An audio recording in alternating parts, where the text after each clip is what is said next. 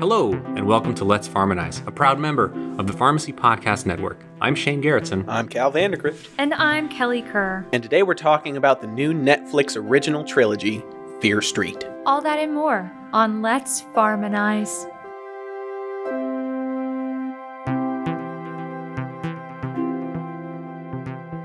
The content of this podcast is not intended to be a substitute for professional medical advice, diagnosis, or treatment. The views and opinions expressed within are those of the authors and speakers themselves and do not necessarily represent any affiliated institution or third party.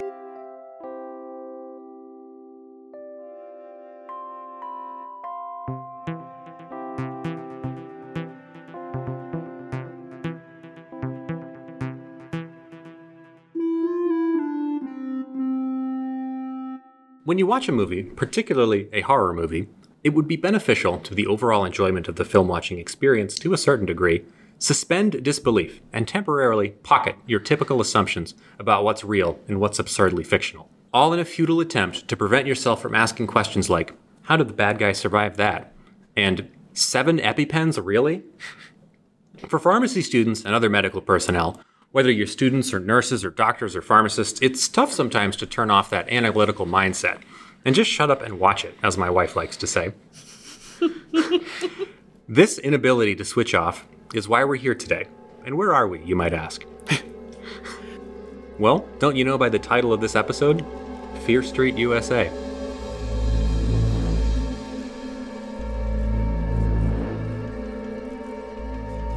Spoilers ahead for parts 1 and 2 of Fear Street. Major spoilers ahead. Fear Street is a new trilogy from Netflix. All three parts were released over the course of three weeks earlier last month, directed by Lee Janiak, and based on the series of books from the same name by R.L. Stein of Goosebumps fame. Fear Street, however, is not Goosebumps. It is full of language, intense violence, and gore. These are not kids' movies, so Calvin, you can't watch it. Dang. Fear Street centers on the small town of Shadyside and its 300 year history of violent rampages. This is Ruby Lane. She's saying that she murdered her boyfriend, her friends. Why didn't I see this on the news? Because it happened 30 years ago, 1965. Look, 1978, 16 years ago. Mass psycho murders a bunch of kids at Camp, Camp Nightwing. Yeah, my mom's sister was there. 1950, Local milkman slashes a bunch of housewives. 1935, Humpty Dumpty Killer. 1904, Grifter Guts Girls, and on and on. It happens in Shadyside over and over. Normal people turn into psychos. Jesus. Seemingly unlinked, a person would go randomly crazy and carve up their friends, hack and slash their way through a summer camp full of teenagers. No one could explain the strange behavior of Shadyside's notorious killing frenzies, or why ordinary citizens tended to just snap and go insane with violence and rage. That is, no one could prove what caused this. But people had their suspicions, particularly with how the rampages first began, 328 years ago. Before the town was divided in two and earned the names Shadyside and Sunnyvale, of course, I'm talking about the curse of Sarah Fier.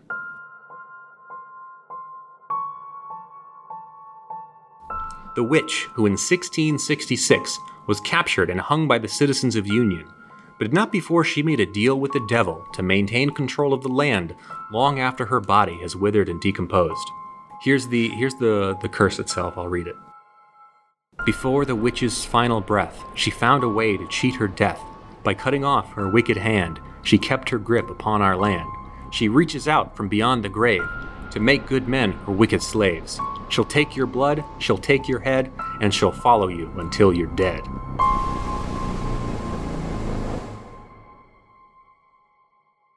Pretty spooky. Spooky. Yeah, it's pretty spooky stuff. I also mentioned that it's a trilogy, with each part largely taking place in a title year 1994, 1978, and 1666. The movies are a lot of fun. My wife and I really enjoyed the trilogy. And if you haven't seen it yet, check it out, especially if you like slasher horror. They do the genre really well, and the payoff at the end is well worth the five and a half hour runtime it takes to watch all three. Now, I know what you're thinking, Shane. Where's the medicine? Isn't this Let's Pharmanize? Not Let's Review Slasher Movie Manize? Let's Fearmanize. Oh, I should have went with that one. Dang it. Well, I'm glad you asked, my precious listeners, but there's still a lot more exposition to sift through. I'll skip to the third act of part one five friends, Dina, Sam, Josh, Kate, and Simon, have been terrorized across the town by three seemingly unstoppable killers. The friends have tried everything they can think of to try and defeat the unkillable monsters, from shooting to stabbing, even lighting them on fire and blowing them up. They're running out of options. They've also realized that the monsters are targeting just one of their friends specifically Sam. Earlier in this film, Sam was in a car accident and accidentally bled on some haunted bones in the forest, and now demons want her dead. Don't you hate it when that happens? It Sucks. It's a, it's a frequent inconvenience in my life. It really is. Mm-hmm. So they get an idea based on a previous survivor from the attack in 1978, 16 years prior. In the end of the rhyme, which has persisted as a reminder of the curse for 300 years, the rhyme, if you'll remember, ends with She'll take your blood, she'll take your head, she'll follow you until you're dead. The friends figure out that the survivor from the attack in 78 actually did die, but was resuscitated with CPR. Ah. Loophole. The gang puts two and two together, which usually equals four, but in this case equals kill their friend Sam. Simon then describes how his brother OD'd on drugs previously and was brought back to life with epinephrine. We already know what the problem with this is, but let's keep going first. They went to the um, the Pulp Fiction School of Medicine. You gotta do is you gotta bring the needle down in a stabbing motion. I gotta, I, I gotta stab her three times. No, you don't gotta stab her three times. You just gotta stab her once, but it's gotta be hard enough to get through her breastplate into her heart. Then, once they have an idea, it's up to Kate, our friendly neighborhood drug dealer, to provide the goods. The plan has four steps involving drugs. The first step is a pile of pills to calm Sam down, make her relaxed, and Simon describes this feeling in a way that I can't repeat in a PG rated podcast. The next step is a pile of pills that will bring down Sam's core temperature. Step three is the big one. This is the one that's going to stop Sam's heart. Step four, once Sam's heart stops and the boogeyman are allegedly subdued, then step four, EpiPen. So I actually paused the movie because you can actually see each pile of pills, and I went and I looked at them and I put I ran through a pill identifier, and I figured out what they are. Is it just diphenhydramine? We'll get into it, but yeah, oh. that'd be a, that'd be a good guess for the pink footballs, but not quite. Step one. Two round blue pills and four pink footballs. So, based on the size and how bright blue the pills are, these are either oxycodone 30 mg or clonazepam 1 milligram, 1 mg. I'm thinking they're clonopin 1 milligram, and I'll tell you why in a second. All of the round blue pills are good options, though. You've got diazepam, morphine, lots of manufacturers of oxycodone, all really good options. The pink football ones are a narrower set of possibilities. I only came up with two either Percocet 2.5 or Allegra 180. Odds are that it's not Allegra, so let's say it's Percocet with 2.5. And that's why I think the other one's probably Clonopin, just so they have like a mix of two different drugs. Hmm. Step two is four blue three sided pills, little blue triangles, and eight yellow green capsules. The yellow green capsules might sound familiar. There's one great option, and we've done an episode on them in the past. That's also uh, they've also famously portrayed by a different Netflix series, Librium chlordiazepoxide, five milligrams. Although in the Queen's Gambit they were green on green, I think, but it, when you run them through the pill identifier, they come up with chlordiazepoxide. That's the only option. The blue triangles, however, a little harder to place. Based on their large size, the only possibility is lamotrigine 200 milligrams or Lamictal. Oh, what is um, like brand name Xanax? I thought those were triangular. Brand name Xanax. Don't they have? Are they blue with a Blue X with- cutout? Yeah, aren't they triangular though? Or am I, or am I going crazy? I don't think they're triangular. I think they're I'm gonna have to round. Look, I gotta look. Is Yeah. Lamictal for seizures? It can be, yeah, yeah. That is what it's used for, mostly for seizures or for bipolar disorder. Okay. Nice. I'm not dumb. No, no, it, it's one of those um, breakable ones, like um, The Xanny bars? like Those yeah, are the two Xanax bars. milligrams. Okay, okay. Yeah, two milligrams are bo- or two and maybe one. But isn't there? God knows. I think I've seen like a blue triangular pill though, and I'm just going crazy or something. The only ones that match the size here and like the soft rounded triangular corners is lamotrigine. Okay. There's Bistolic 2.5 are also blue round triangles, but they're way too small. Those are really tiny. Right. These tabs were pretty big, you could tell. Can you think of what might be problematic about giving a patient who's likely never taken the drug suddenly 800 milligrams of lamotrigine? I don't know. Sedation? Hmm, possibly, yeah. Stevens Johnson syndrome. Oh. Stevens Johnson syndrome is a potentially fatal immune hypersensitivity reaction that can be triggered by improper titration of Lamictal. SJS can also evolve into toxic epidermal necrolysis, where the skin just sort of sloughs off the body. Lovely. Yeah. While SJS is highly unlikely and occurs in a very small subset of the population taking Lamictal, there's other potential consequences as well, including rhabdomyolysis, which is where the muscle fibers die and release their contents into the bloodstream. Either way, Sam's going to need more than an EpiPen. Step 3. After that, there's an important five minute interval, which Simon explains it's actually it's totally nonsense and it's, it's included in the plot for no reason other than to increase drama and, and further the story, the action. Then Sam must take six red and white capsules and four green and black capsules. These are the ones that will allegedly stop her heart. Black and green pills, only one option. Again, it's Librium 10 milligrams. I don't know why Netflix is so obsessed with Librium. It's like they've never heard of Xanax or like literally any other benzo. Those red and white capsules were a little bit more troublesome for me because do you know how many different capsules are red and white? Okay. All of them. Yeah. So many. A ridiculous amount. You got hyoscyamine, cephadroxil, Percocet, pancrelipase, Agronox, Zonogran, Ramipril, Propafenone, Celebrex, Cenisamide, Mycardis, Lyrica. The list pretty much stops there, but you get my point. But just by the way, I said Xanax. I was thinking about the Xarelto ones, the red triangle ones. Oh, those the, with the, sh- the curve. Yeah, the edges? curved triangle. Yeah. That's what I was like a three-sided star. Xarelto, Xanax, yeah. Same thing. It was, Those are really tiny too, though. yeah, Yeah, really small. yeah. And I they're sharp, sharp edges. Yeah, no, I know I don't know why my brain told me they were blue. I don't yeah. know. They're brownish, aren't they? They're like reddish brown. Yeah. Nasty colored. So, none of those drugs that I just mentioned are really great options. Hyoscyamine maybe could kill you at that low dose due to its anticholinergic effects, but probably not. Celebrex might give you an arrhythmia. We've got Percocet again, but it's too obvious. I don't want to talk about that one. Pancrelipase, give me a break. That's not going to do anything. there was one drug, however, that I mentioned that could do something interesting. Lyrica? Do you know what? It's not Lyrica. I don't know. They went too fast. I did. Propafenone.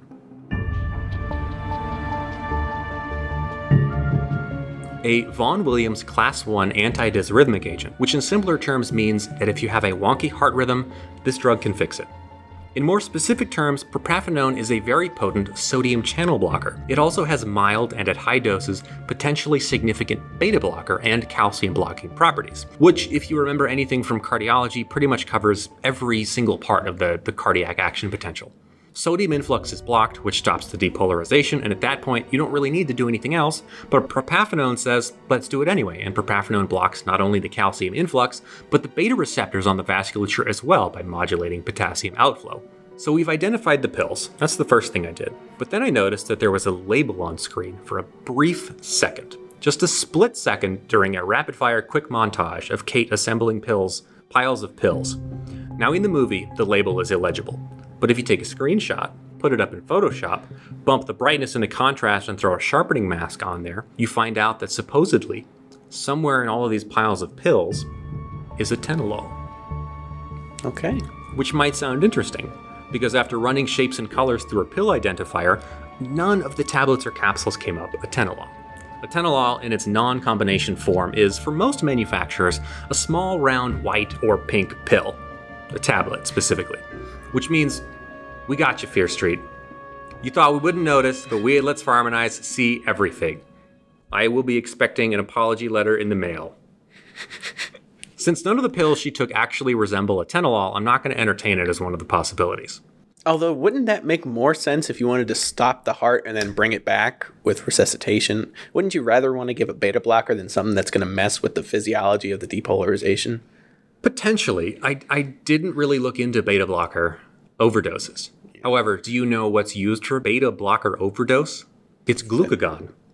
Oh. Glucagon is used for a beta blocker overdose, and not because it reverses the activity of beta blockers. It's not necessarily a reversal agent, but studies have shown that glucagon maintains normal cardiac function even in the presence of beta blockers. So it just keeps your heart doing its normal thing, even though beta blockers are You trying to slow to it down. Keep giving glucagon until it wears Probably off. Until the body eliminates the beta blockers. Most of them have pretty short half lives anyway. They're not going to stick around for too long. Right. Interesting that they wouldn't give something else like that, Yeah. like a I don't know phenylephrine. I guess you could boost the heart rate. Hmm. I guess that's not a good long term solution. Probably not. Well, there's no long term solution really to antidotes. Well, yeah. That's kind of the, the thing. Did you have something you want to say? Yeah, I have a question. What's up? You know how they cut to shots of like piles of pills? Yeah. Are those pills in movies real or are they made by prop departments? Do you That's know? a good question. I don't know. I would imagine that they're fake pills, that they're sugar pills. I mean, who knows? No, I'm just kidding. Ca- well, so it's not.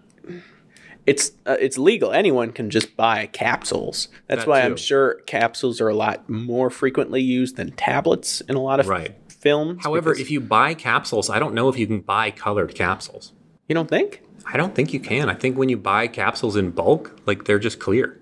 I think we'd have to Google that. I'm pretty sure you could buy colored Maybe. capsules if you wanted to. There's really strict legislature involved in like designing pill designs though, because they have to be different. if you make a pill bottle, like, are they basically forging like what a doctor would do into a pill bottle?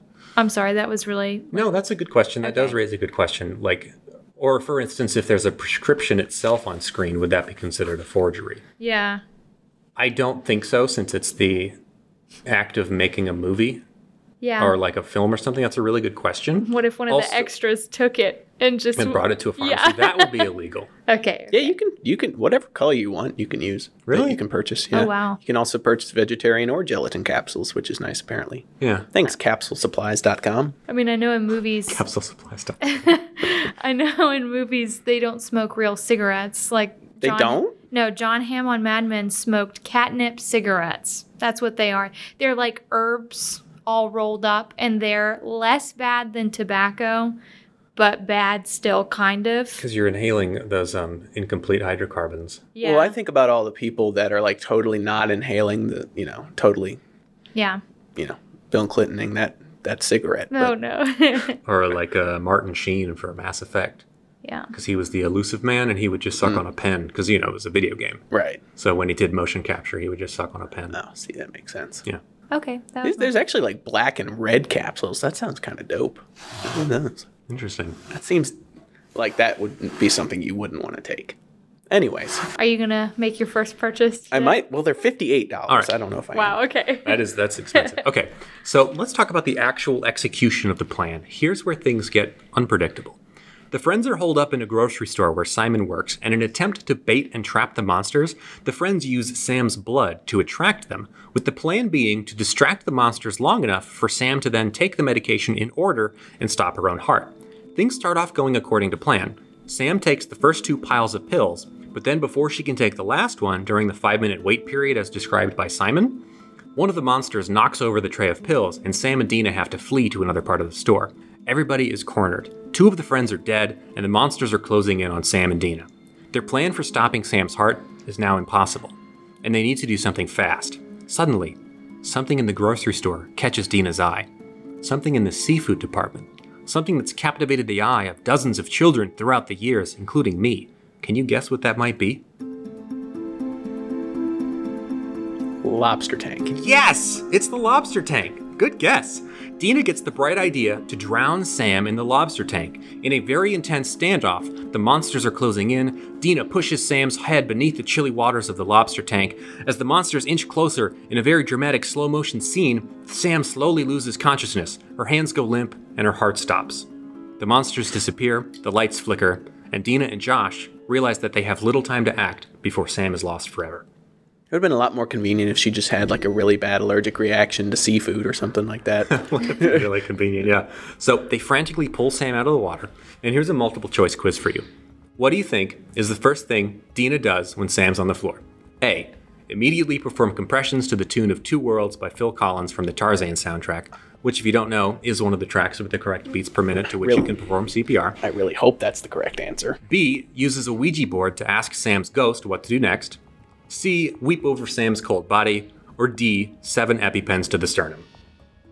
I have a feeling it's going to be B, and I don't like that, but I don't know. Okay, in case you missed the reference from the beginning, oh, it's yes, Dina goes with the EpiPens to the sternum. And not just one EpiPen, seven, all in the same spot, upper sternum. After that, she does the weakest and worst compressions I've ever seen. Just shameful. They're they're embarrassing. she elbows does drooping and like everything. I mean, it's like she does seven wimpy compressions and then a single rescue breath. After 30 seconds of the worst massage of all time, Sam pukes up some lobster water and is miraculously alive.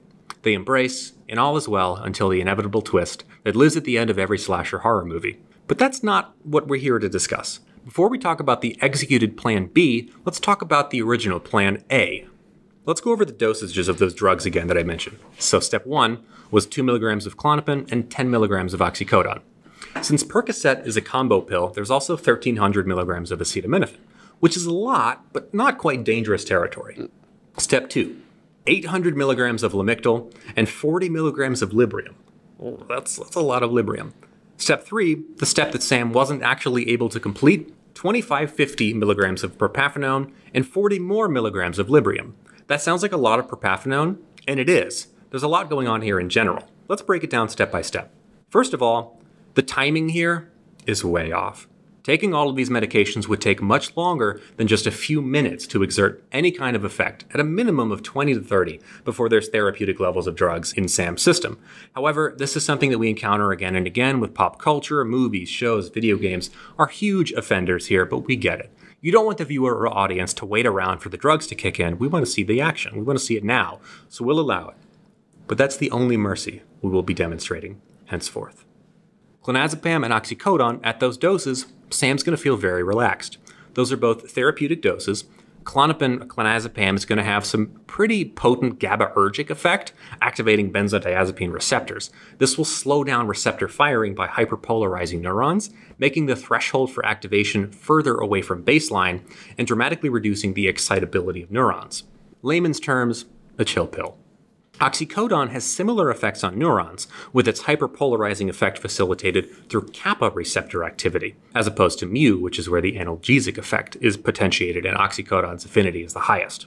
High doses of oxycodone and clonazepam, actually any opioid and any benzo, are known to cause dangerous respiratory depression and result in quite a few overdoses. These doses that Sam takes, 2 mgs of Klonopin and 10 mgs of oxycodone, are not that high. They're therapeutic doses. Oxycodone is well below the threshold for overdose. I don't necessarily think that these two drugs in combination would be of major danger major. Not danger. until you start bringing the Librium into account with the. But even even still, then, two even milligrams of Not really. It's Klonopin not particularly dangerous. No. Do uh do pills have stronger effect on people if they're smaller? You know, like how Definitely. alcohol. hmm Yeah, absolutely. That's a good question. Yeah, definitely. Okay. And she being the size of like a regular high school girl, even at her smaller size than smaller than like a like a regular adult, the doses I don't think would be too severe. But that you, you do raise a good point. Yeah. Just wondered. Yeah. So next up, we've got 800 milligrams of Lamictal and 40 milligrams of Librium.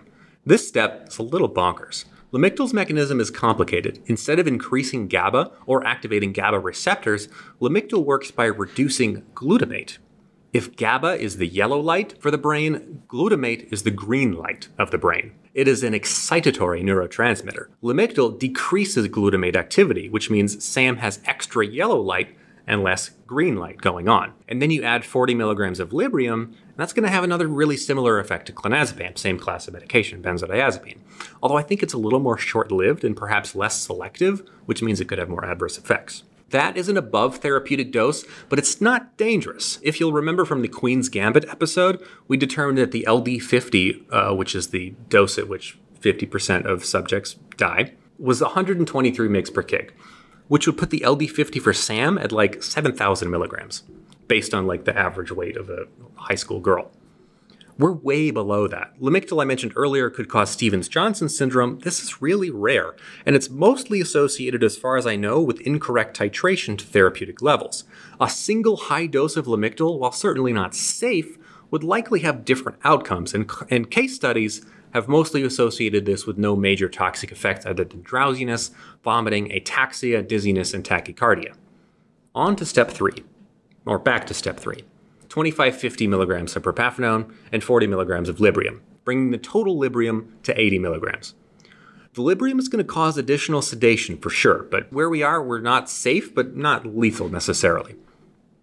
The max daily dose of propafenone is 425 milligrams twice daily, so daily total of 850. Sam consumes three times that all at once. Sam would consume three times that all at once. For propafenone, the LD50 is 341 mg per kg, which is pretty high, almost three times higher than Librium. For Sam, that means she'd have to take 18 grams of propafenone to have a 50% chance of it being a lethal dose. That being said, people have died from less. There have been a number of case studies of propafenone overdoses, one of which involved the intentional overdose of about half that dose and despite resuscitation attempts, resulted in death. In a few other cases, resuscitation was successful. A combination of CPR and administration of catecholamines could bring you back from the brink after a propafenone overdose. Can you name some catecholamines?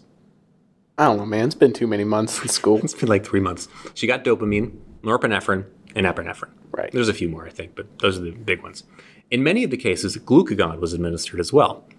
Can you? So I already asked you this, but can you tell me why they may have administered glucagon I don't know. Enlighten in a propafenone overdose? right. It's because that's the antidote. It's because propafenone's got beta blocker activity. Right. So they would use the other three to reverse its first activities, and then glucagon to uh, reverse the beta blocker activity. That's still amazing to me that glucagon would do that. Yeah, I mean, yeah, it's, pretty cool.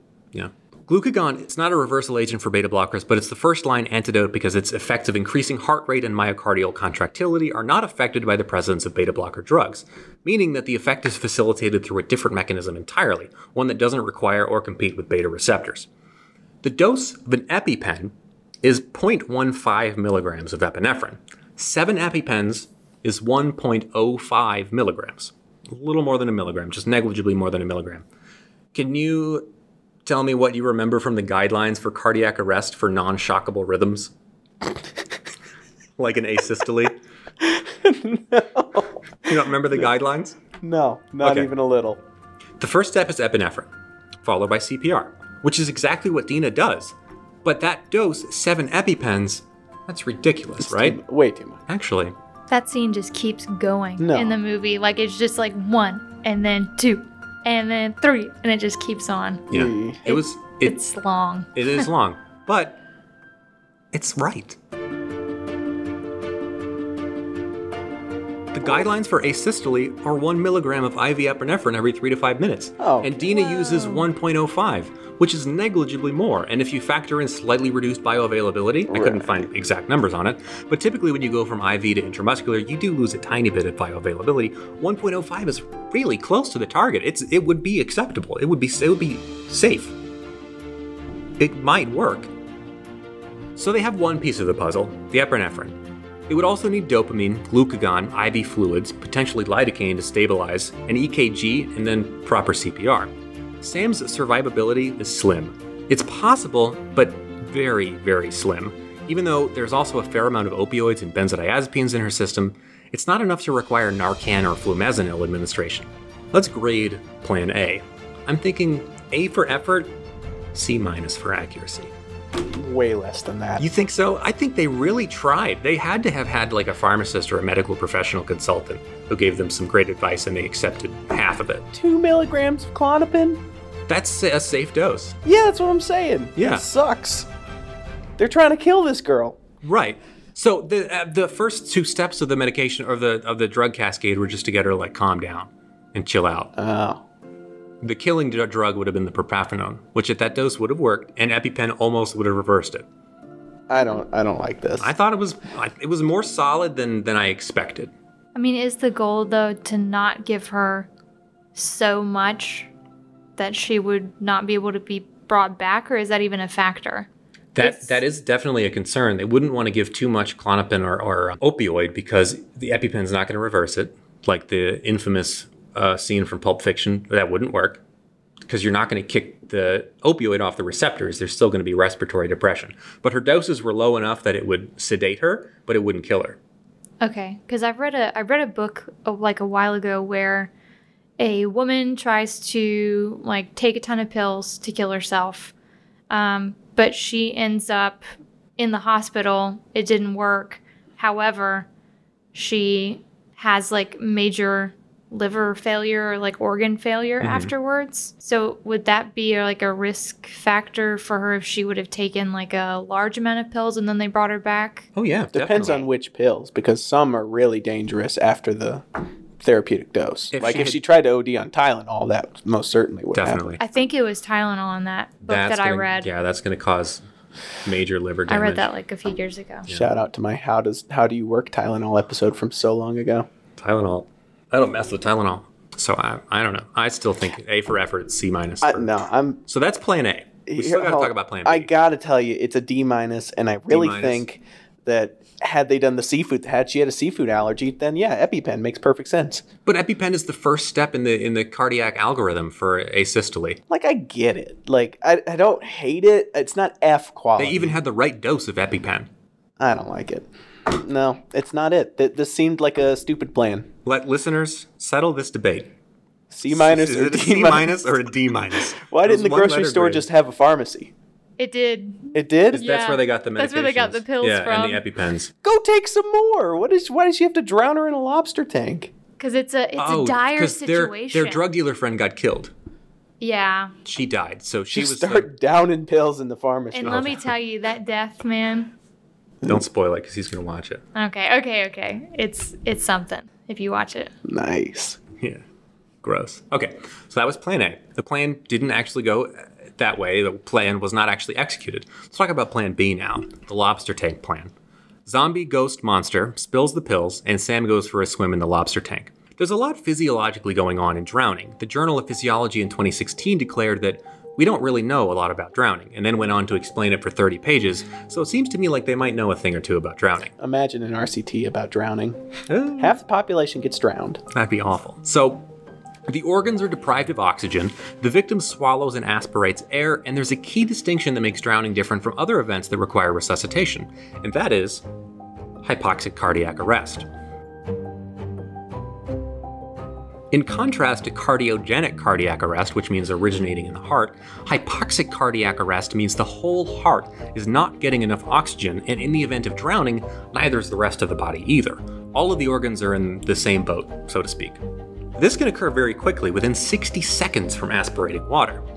There is a case study of a young child, less than two years old, who drowned and was resuscitated in 2005 using a combination of CPR and epinephrine and vasopressin. Epinephrine is a part of the resuscitation process, and while in the case of drowning isn't associated with better neurological outcomes, there's often still cases of brain damage, it's associated with better mortality.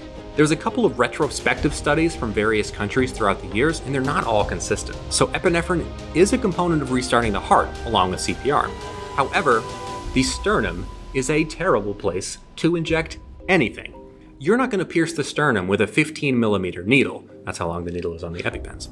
And all of the drug is just going to bubble and collect in the subcutaneous space between the muscle and the bone. There is very little muscle mass and poor vasculature to the space right in front of the sternum. The best place for an epinephrine injection is the thigh. It's a large muscle, lots of tissue and blood to absorb and circulate the drug, and it's accessible. You can use the EpiPen right through the clothing. It's like that horrible injection site from the drug from Equilibrium. Remember that? Where they'd inject it in the side of the neck? Oh yeah, that's yeah, that's, awful. Another terrible place. The sternum, terrible.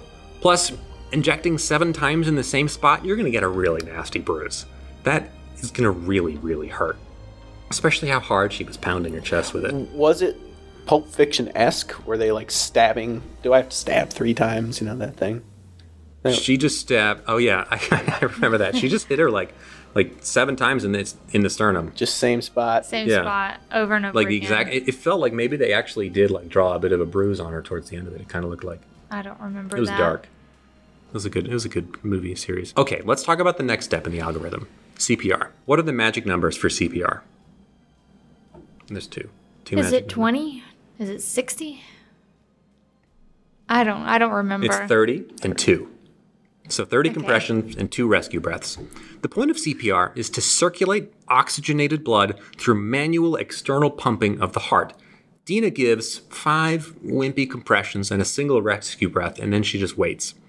Sam stirs to life, barfs up some water, and is remarkably healed and supposedly not suffering from brain damage usually associated with even brief periods of oxygen deprivation. There was a lot to unpack here. When my wife suggested that we watch this slasher trilogy on Netflix, no way did I anticipate that there was going to be so much to analyze, so much rich pharmaceutical material to examine. Ultimately, I give the executed plan another A for effort and a C plus for execution. Because while it would be more likely that Sam would survive drowning rather than a propafenone overdose, there's still the little details that get in the way. In terms of entertainment value, it's a really great trilogy. We loved it. It's scary, funny, the plot is intriguing, acting is great, there's wonderful LGBTQ representation, which I love seeing more of, and like I mentioned, there's a great payoff at the end, which makes the five hours feel worth it. It's a great series, and if you have made it this far in the episode without having seen Fear Street, go ahead and give it a watch. And give yourself a scare. The end. Any additional thoughts on Plan B? It's not a C plus. I don't like it. What did you What did you think? So you D minus for the for Plan A, the propafenone plan. What about the drowning plan? I just don't think out of all of the things, like I get it, split decision. You know, you're like you're you're moving qu- fast. This witch, you know, is gonna kill you, and you know, you look at a lobster tank and you're like, oh, let me go drown my best my best friend. It seems like there's a so many better ways to kill, especially if there was a pharmacy in there. Right, but she didn't know how to use the pharmacy. I get if they, but if the drug dealer had already explained what was going to happen with this propafenone thing and the opioid thing, hmm.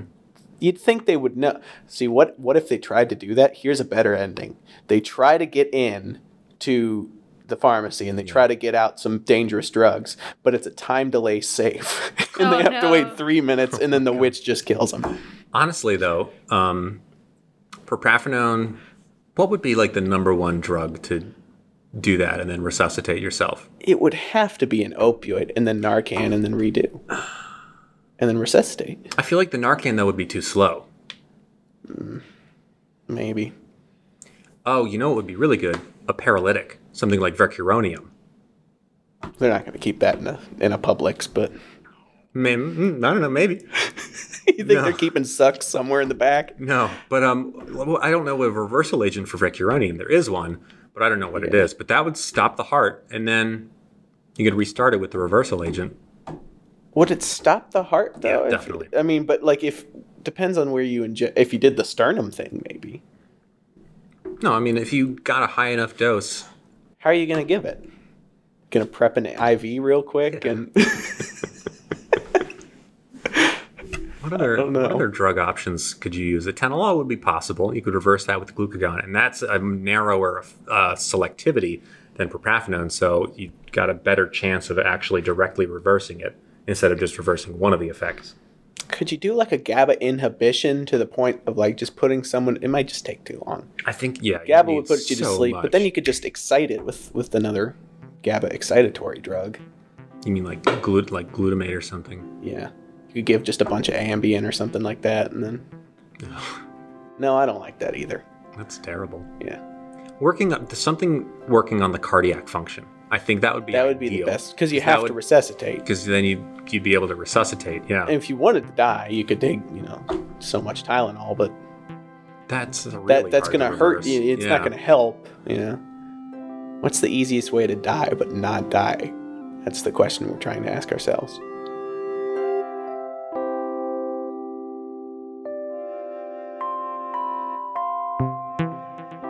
Thanks for listening. You can follow us on Instagram, Facebook, or Twitter to keep up with our episodes and content. And special thanks to Kelly Kerr for making our music.